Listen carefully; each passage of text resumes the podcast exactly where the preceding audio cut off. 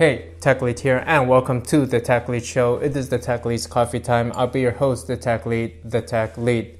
Now, I wanted to talk today about how I got into Google as a software engineer. Why don't we go on the drive? Well, actually, I'm a little tired, so we can do this here. Now, I gotta tell you that it was really quite a journey, and it took me 10 years, over 10 years of applying to Google. You know, every single year since 2006 through 2014, when I finally got into Google, I have been applying every single year. And you can see there are email logs where the recruiters just talking to me, asking me about questions. And I remember in the final interview where I finally landed the job, the interviewer could see the huge history of my applications. And he would just say, Wow, you must seem like you really wanted to get into Google. And I'd say, yeah, that's right. I really wanted to get in. And, you know, I think that's the funny thing is that a lot of people I see, junior engineers, they may get into Google and they would quit within a few months. You know, they're very entitled, they're very spoiled, they got it easy. And these days, I also hear about people who aren't giving as much respect as they should be to Google engineers or ex Google tech leads like myself. You know, people would just say that it's not that great, it's not that cool, anybody can get in, they've lowered their hiring bar. Oh, you're just another tech worker with Asperger's, you're stealing our jobs, you're not so cool, you're not that smart right? Oh, maybe you're smart, but you can't communicate, you don't have empathy. And there's been a lot of criticism overall for tech workers, even friends and family members. They'll just say things like, well, yeah, maybe you got into that company, but I would never want to work for a company like that. You're a sellout. But for me, it was a grueling 10 years of work to get into the company, and I never took that for granted. This video, by the way, is sponsored by Squarespace. Check them out. From websites and online stores to marketing tools and analytics, Squarespace is the all in one platform to build a beautiful web presence and to run your business. Check them out, squarespace.com slash techlead. Get 10% off your first website.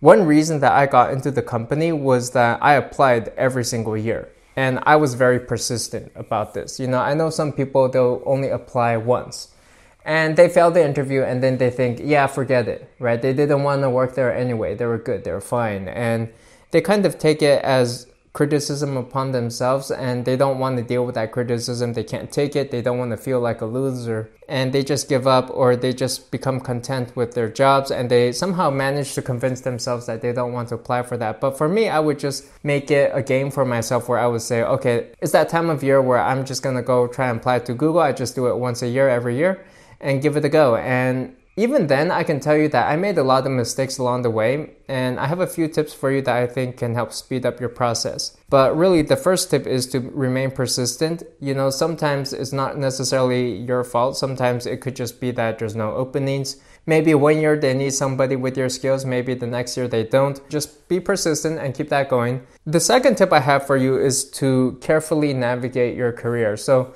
for me, when I first got out of college, I was really into game programming. But little did I know that that is an area of computer science that is quite perpendicular to Silicon Valley tech, right? The prestigious tech companies, up until recently with VR, they really didn't have much business doing computer graphics. They were really more focused on web and mobile development. And these were areas that I had no experience in because they didn't seem very fun, they didn't seem very interesting, and I only wanted to do game programming. And one thing I will note here is that the game programming industry is notoriously competitive and treats employees poorly. They'll make tech programmers work very long, hard hours for low pay, low benefits, and they'll just cycle through and burn out a bunch of junior engineers. And that's fine, and that's really all they're looking for.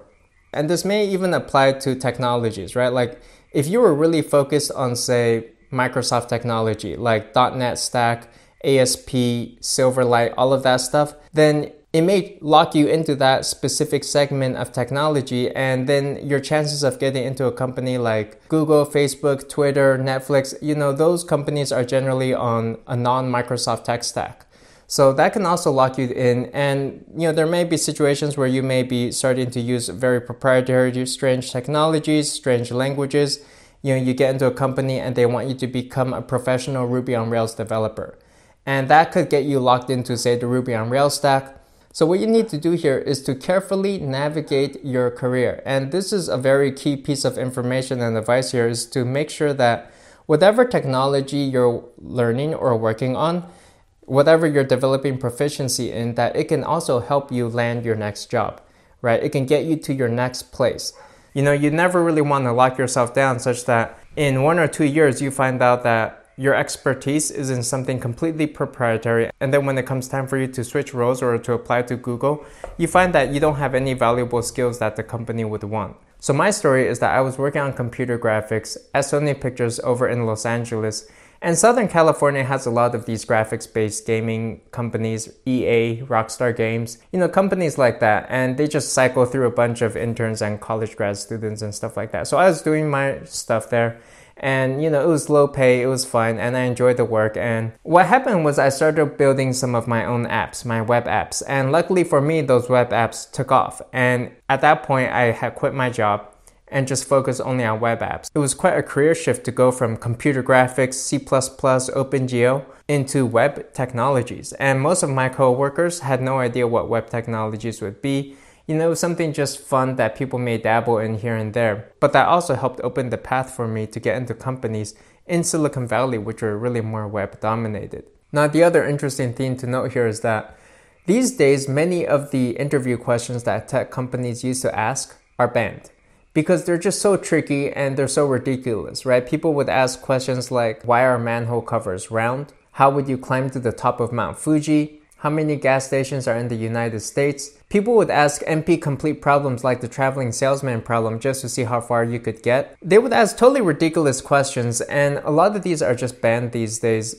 But when I was going through the interview process, I was being asked a lot of this stuff, and the whole thing just kind of got me jaded. And for me, I just decided I didn't want to waste my time studying any of this stuff. I didn't see how it would be really relevant you know, I just refused to prepare for that. And not only that, I didn't really believe in preparing. I thought that if I was a good programmer, that my skills should show for themselves. And I really believed in going in there and talking about all the projects that I had been building. But unfortunately, a lot of people were not really interested in the projects. You know, a lot of interviewers are not well trained. And they really only want to hear if you can explain why manhole covers are round. Believe it or not, I was also a little afraid that I would study so much that the interviewer would actually ask me a question that I would already have heard of. And then I thought, well, what would I do then? And I didn't want to try to study too much because then I would know every single problem. And then, you know, people would say, hey, you've heard that problem before. You must have been studying. You know, that's really not the right way to go about this. These days, actually, I've heard so many of these problems that if I were to go to an interview loop, I would probably have heard like 30% to 50% of the problems already and then the rest would be variations on some of these problems. You know, a lot of these are fairly routine things, and you know that's one piece of advice for you is to just go through a site like say LeetCode, HackerRank, and just try to understand and get as much broad coverage of these problems as you can. There's really not that many different types of coding problems that people will be throwing at you and there's not all that many different algorithms and the data structures that people are using you know there's a few basic data structures stacks, queues, hash maps, arrays. That's pretty much it, you know, and then it's just how can you combine them to do different types of things. And as for algorithms, people don't do algorithms anymore. Everyone's just using machine learning, so no one's even asking algorithm questions anymore. But I remember one time I went to a Google interview and they would ask me like, "Well, what do you want to do here?" And I just thought that was the most ridiculous question. And so I answered the question by saying, "Yeah, I want to just change the world. I'm here to make a huge impact on the world. I want to just make the world better. I want to do something huge and improve the world for the better. That's what I'm here to do. And you know, it's like, well, yeah, and that's true, right? That's the question. That's my answer, right? What, what else do I want to do? I want a million bucks, right? Why do I want to work at Google? So I can become an ex Google tech lead. That's why. You know, people aren't stupid and everybody knows that the interview process is broken and it can be improved, but there's just not really a good solution. There's not really a good way to improve it, especially across a huge, large organization.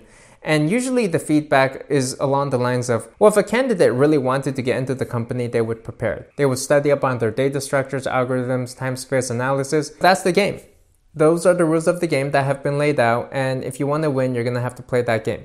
That's what I had to understand. And I had to begin really taking it seriously and studying for it and preparing for it. Now, my fourth piece of advice here is to make sure that you're using the right language, the right technologies. So here's what happened to me. When I started building my own apps, I had been using PHP, MySQL, Linux, Apache, the LAMP stack. And when I would go into Google interviews, I would be using PHP.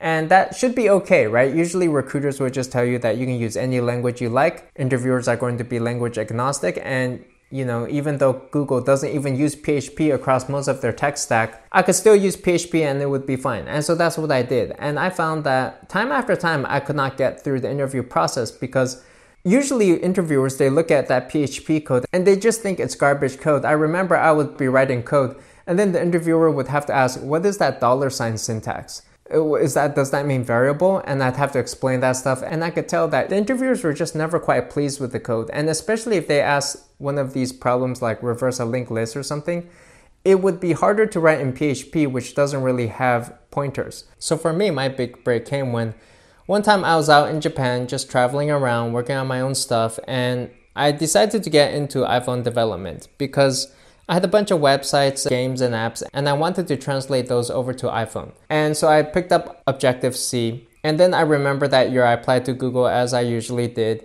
And I applied for a web role.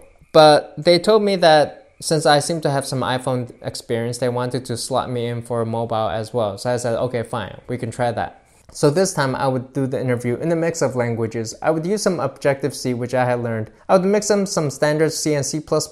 I would tend to rely on PHP and JavaScript, which I was more comfortable with. But then when it came time to coding, I would actually translate those into, say, pseudocode or C like syntax such that it would just be more comfortable for the interviewers to look at and we wouldn't have to debate about the language syntax. At the time, there was also a huge shortage in iOS engineers. And actually, at that time, I remember YouTube was not that popular. And so they offered me a role in YouTube iOS engineering, which I took up. But I remember it's funny, even then I was thinking I didn't really want to join the YouTube team. I thought that the Google team was more prestigious. But it turns out in the end that YouTube has exploded in growth.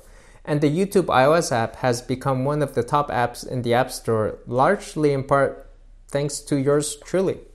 Now, the funny thing is, at the time I landed this Google job offer, I also landed two other job offers, so I had a total of three offers to pick from. And I just remember acing all of these interviews at the time. I remember in the past I would stumble through these technical interviews because I just chose not to prepare for them. I used strange languages. I didn't take the process seriously in the past. I didn't want people to know that I was trying to get into these companies. I felt it would be too humiliating to myself if I told people that I was trying to interview for this stuff, if I told them I was serious, if I was actually putting in time and preparation and effort into any of this stuff, and then to lose personal time and effort and to not get the job offer would just be too humiliating for myself.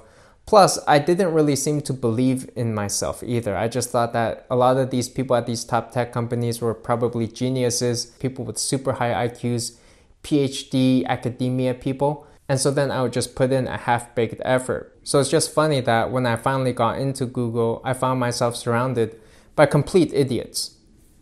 These were people that only focused on interview preparation and had no idea how to do any practical coding whatsoever.